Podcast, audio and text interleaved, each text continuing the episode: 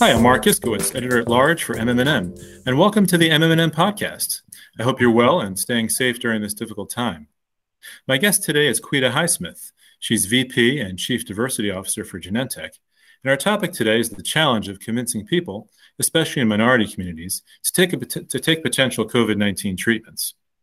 What will it take to inspire trust, and what are the tenets of such a strategy? We'll get to the interview uh, with Quita in a moment, but first, as we usually do on this podcast, a few housekeeping items. MMM's first media summit is coming up on November 12th, and uh, given all of the movements in the point of care space, uh, uh social media space, and traditional DTC advertising, that promises to be a, a very interesting one indeed. And meantime, we hope you enjoyed the MMM Awards on October 8th, which was our first ever virtual awards ceremony. And you can read all the winners on our site. And likewise, all the content from MMM's flagship Transform conference, which took place September 30th to October 1st, can be accessed on demand at mmm-online.com. Okay, uh, so back over to our conversation with Quita. Um, the last time we spoke, Quita, was in 2017 uh, when you were head of advocacy and alliances. And um, you've won numerous awards um, since then. I'm, I'm, glad we were a little bit ahead of the curve. We named you to our Hall of Fame that year. Uh, but uh, thank you so much for joining us. How you doing?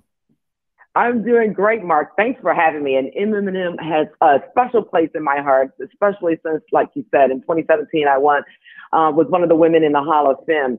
And so I'm super excited to be here to talk about this important topic. Awesome, awesome. Thank you. Um, so, um, you know, tell us, uh, you know, how you, you, about your career path and how you became okay. uh, vice president and chief diversity officer now at Genentech. Well, hello everyone. As Mark said, I'm Quita Highsmith, vice president and chief diversity officer for Genentech. And for those who don't know, Genentech is considered the founder of the biotech industry 43 years ago in San Francisco. Um, and we seek to discover medicines that treat patients with serious and life threatening uh, conditions such as cancer, multiple sclerosis, and lupus. I have always been on the commercial side of the business, whether it was leading sales forces, marketing franchises, or in government affairs, because it really helps to understand what's important to the firm. So I never thought that I would officially be doing diversity and inclusion work. But I'm certainly happy that I have this chance to really make a greater difference, not only to our own organization, but to our industry. And so when the opportunity came um, from the CEO that he was going to be looking for the first ever chief diversity officer for Genentech, I raised my hand because I knew that it was going to be a time for us to be bold and think bigger about diversity and inclusion. Absolutely. This is uh, certainly uh, sounds like a great opportunity, and this is a a, a moment uh, in history when um, you're in a great position to kind of drive that that change. Um, and the industry has really been pushing uh, for it a lot of late. Yes. And we'll we'll talk about that a little bit more. Uh, but you know, the topic of hand, you know, is you know convincing uh, communities of color to take potential COVID nineteen treatments. Um, yeah. Genentech has done some research uh, of its own in that area in terms of health, how health equity uh, research, you know, how helps capture some of the distrust in the healthcare system and can help affect people's willingness to take vaccines. You talked about this at a conference last month, but, but bring us up to speed on that. Absolutely. You know, but let me just take a step back. A game changing moment um, before I accepted the chief diversity officer role when I was the head of alliance and advocacy relations um, we wanted to have a patient um, advocate summit, and we were planning for that summit. And I asked the question: I want to include more diverse set of patients that have participated in clinical research, and we could not find or identify one patient, single patient of color that had participated. So I began to ask why.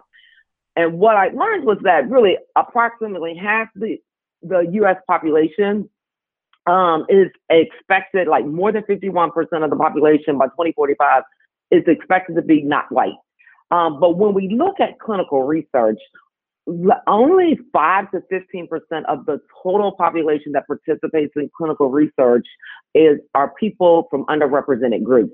And that gap it extends to every aspect of the clinical journey inclusion, exclusion criteria, the diseases we choose to study, the investigators, where the sites are, and a whole host of other things.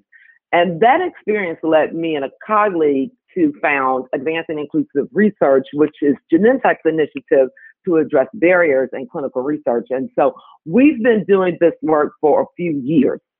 And fast forward to um, this summer, we fielded a study around health equity and really trying to understand from patients what their thoughts and feelings were about participating in, in the healthcare system and clinical research in general.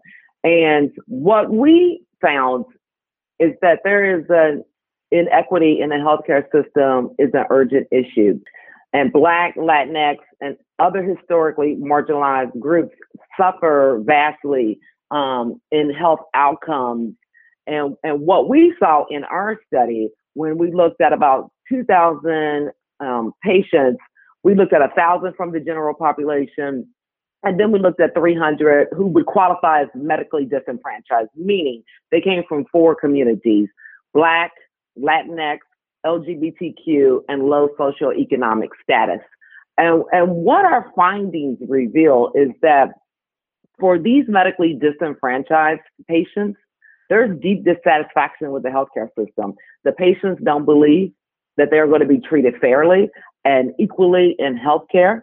They also believe that the system is not just flawed, but it's actively out to get them. 52% of these medically disenfranchised patients believe that the healthcare system is rigged against them. And about half these patients actually interrupted their own care. I mean, skipped follow up appointments, stopped seeking treatment for fear that they were misunderstood.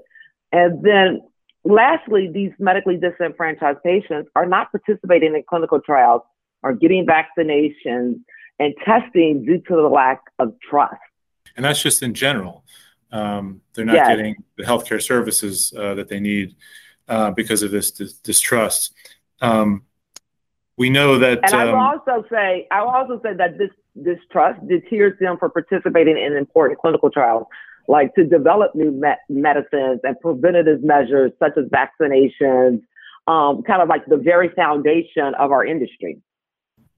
Mm-hmm, mm-hmm. So, so that extended to a lot of different areas that distrust.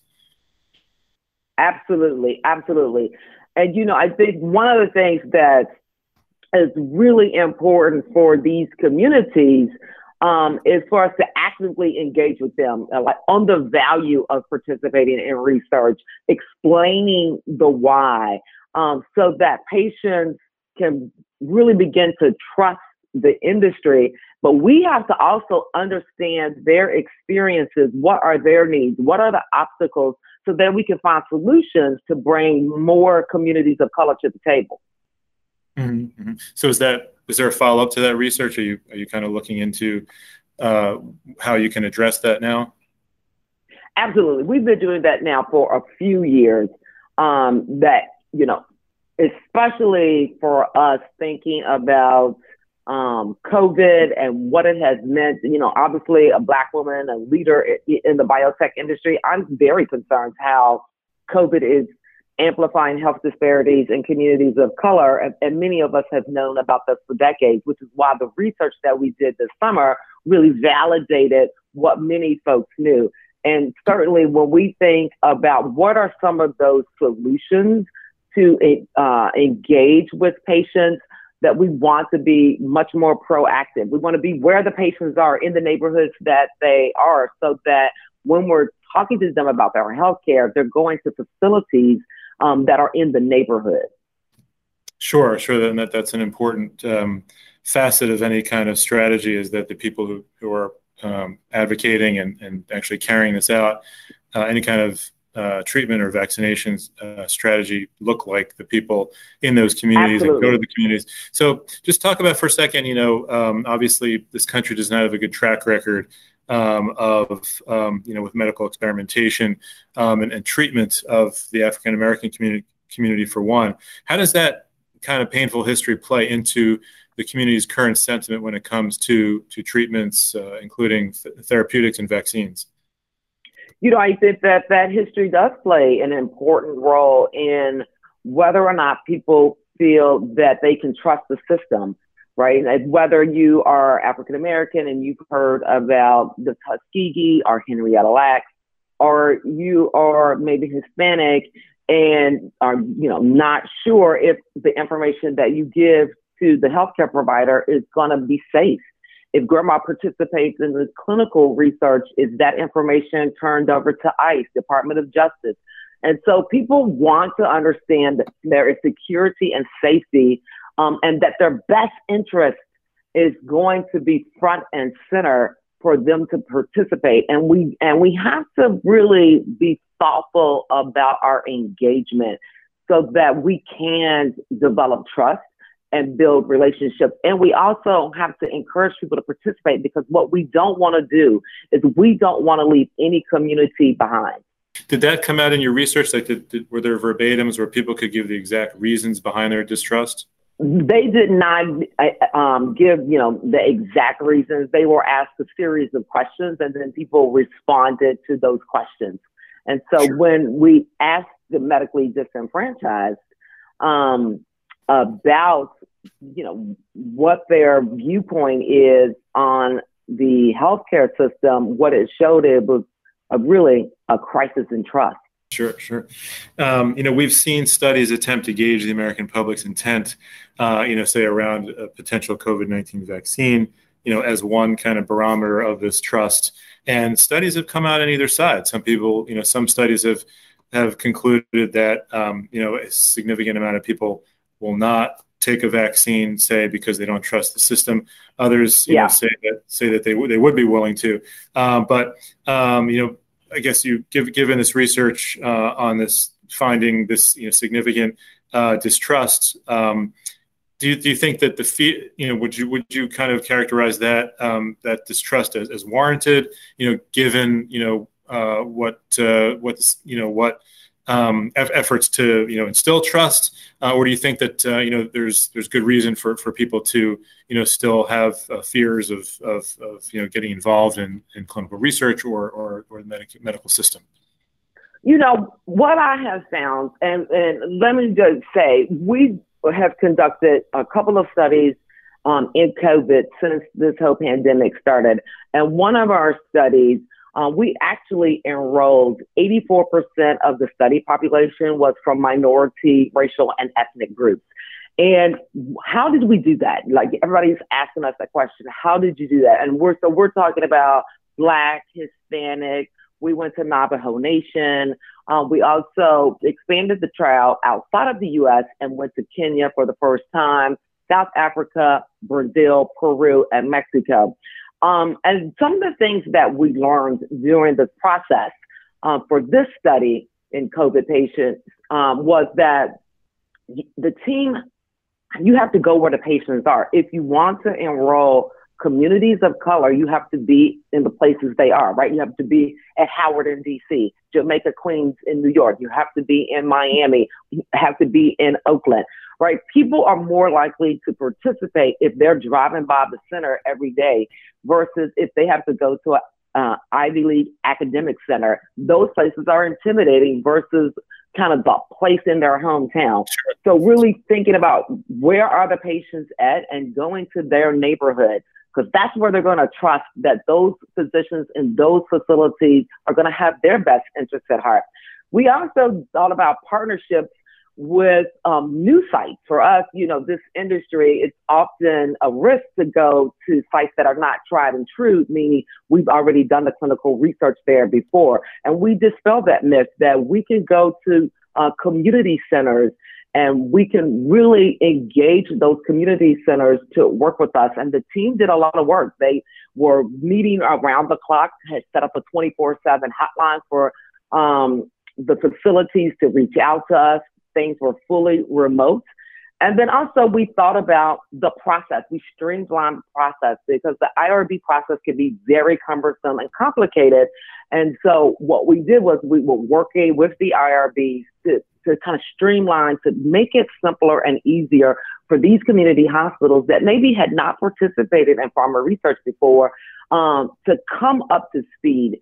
And so, you know, I would say patients, partnerships, and the process uh, can make it easier for companies to engage communities of color. Mm-hmm, mm-hmm. So you're referring to uh, some actual COVID-related research that Genentech Absolutely. recently sponsored, which was uh, involved in recruiting for COVID pneumonia. Is that right? That's right. It's called EMPACTA, and and it uh, we can we have that information I believe on our website. Okay, and this is the one where you actually were, you know, you went by going out to these communities um, and uh, coming to the people, uh, moving the mountain to Muhammad, if you will. Um, you were able to yes. the participation amongst the minority communities, which is exactly what we want to do. Absolutely. Okay. Okay. So that that's definitely a, a key tenet of any kind of a strategy here, um, and um, obviously it's, it's even more important, you know, you know, for the African American community to participate um, and the Latinx community as well um, in the COVID related trials. And, and right now, from what we read, you know, the, the enrollment is low from those communities. But um, unfortunately, you know, they're more likely to get infected. And if they do, they're more likely to have a serious outcome because they have higher incidence of comorbidities which uh, you know because for decades you know the social determinants of health have yes. been so much more prevalent there. So it's really important that we you know we, we get get the vote out so to speak get these people into get these communities in in, in the trials.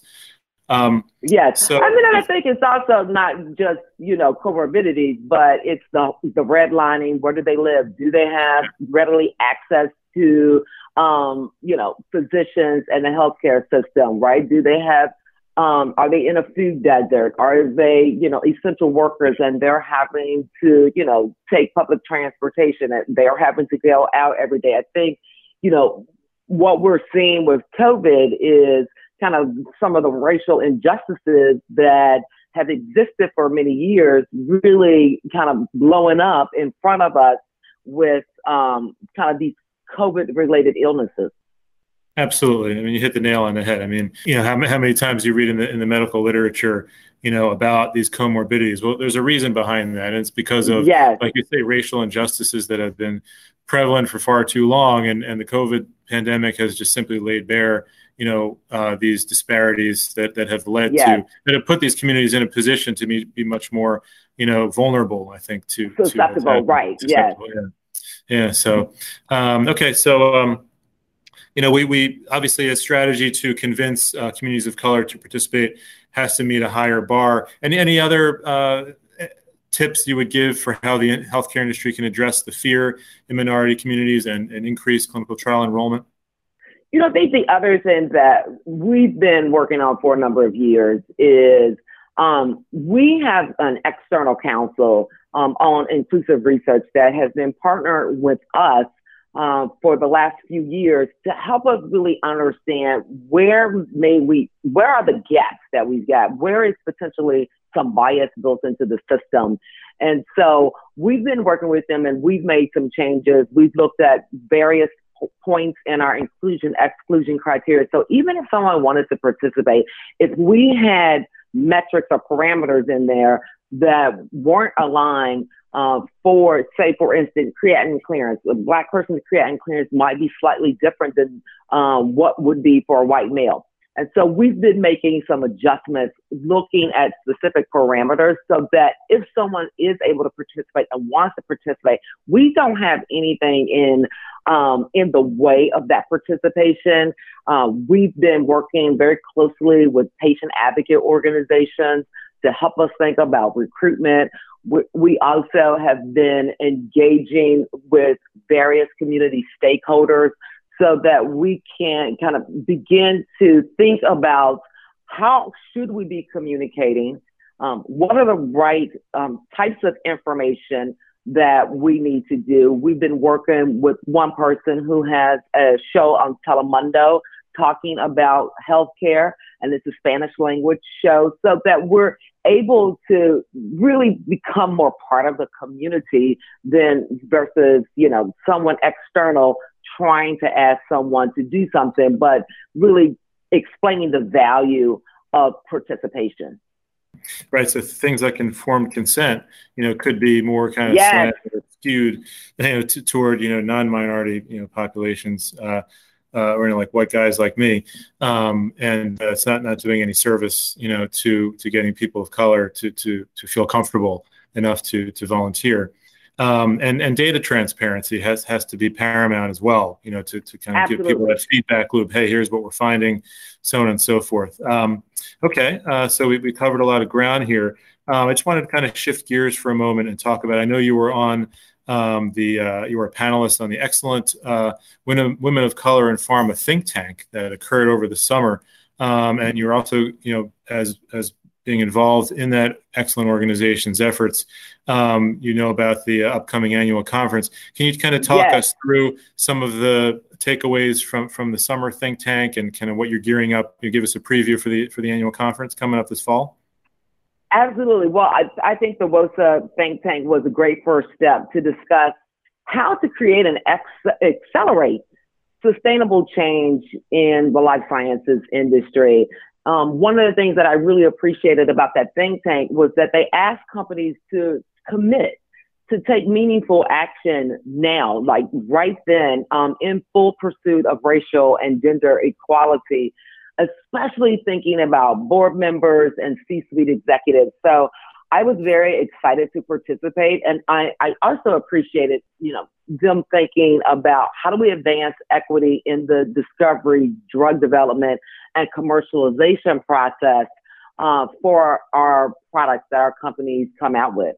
And I think for the upcoming conference, um, you know, I I appreciate WOSIP's bold stance, right? Um, and, and really thinking about our opportunities to be bold, right? And I, for me, I'm looking forward to uh, engaging with other like-minded individuals. And I think this is our opportunity for our industry to really stand up and think about how can we do more to ensure communities of color are participating um, so that they know that the products are safe and effective for them. Absolutely. That's and you know, WOSIP, you know, is is being very bold in, in its approach. And uh, you know, I, I, applaud them and uh, I know at, at MMM this is very important um, for us as well. You know, we we share uh, that that um, priority, that imperative uh, to yes. Help you know do what we can uh, to improve um, the representation um, of women uh, and women of color in the industry. Um, so you know that's why uh, we've, we've been working together you know with with the folks at WOSIP uh, not only for you know an editorial coverage um, but also on this podcast and we're going to try to make this a regular uh, installment at least once a month kind of a, an update on the diversity and inclusion front um, and, and we'll have you know guests excellent guests like yourself kind of checking in with us uh, and, and, talking about what we what we hope and what we're confident will be will be ongoing progress there um, so great yeah uh, so, and, and let's just finish up. You know, in, in your current role with Genentech, uh, you've obviously been pushing for more diversity and inclusion. Uh, can you talk about where the company is vis-a-vis um, representation uh, of women um, and as, as, well as um, you know sexual diversity um, uh, and minority diversity in its own ranks and, and the composition of, of the company's clinical trials? Yes.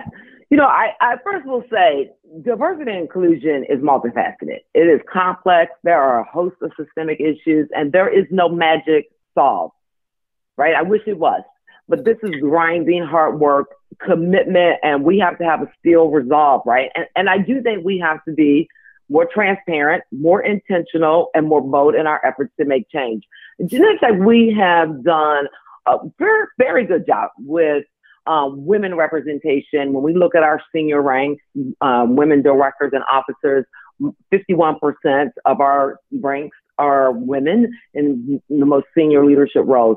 But when we think about people of color, we have uh, challenges just as everyone else. And so we're thinking very intentionally about how, what we need to do in order to ensure that um, we're, we're bringing more seats to the table.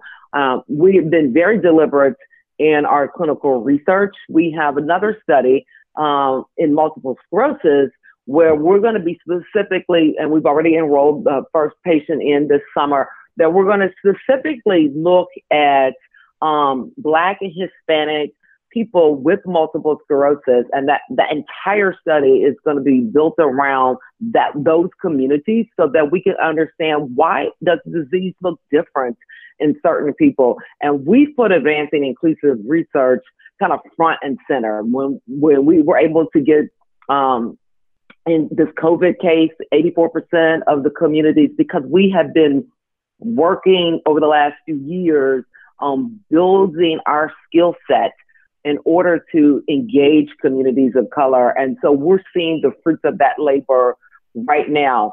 And, and the last thing I will say about this is that this has to be more than a moment. It has to be a movement. Our, the goal here is for us to be proactive, to build trust, to magnify our efforts because we all have to be change makers. When 2020 leaves and the pandemic goes away and we're no longer sitting in the house watching TV and seeing what's going on and we get back to our real lives, we want to keep diversity and inclusion front and center because it is time for us to embrace the increasingly diverse world around us. Absolutely. And I think the word intentionality is, is an excellent one. Uh, it's not going to happen without deliberate, intentional That's efforts. And uh, uh, listen, I'm glad to, to, to hear you say that you know the um, building your skill set to engage these communities is, is paying off. Great, great to hear about the progress. I'm so glad to hear that uh, Genentech has you leading its DNI efforts. Um, keep up the great work, um, and uh, we, we, I look forward to you know doing this again uh, very soon. All right. Well, thanks, Mark, for having me. Absolutely. Um, thank you, Quita uh, Highsmith, for, for joining us. Um, I want to thank everybody out there for listening. Um, if you enjoyed uh, this podcast, please like us, please subscribe, help others discover the show. Um, well, that'll do it uh, for another episode. Um, thank you again, Quita, and uh, we'll see everybody next time on the MMN podcast. Take care, everybody.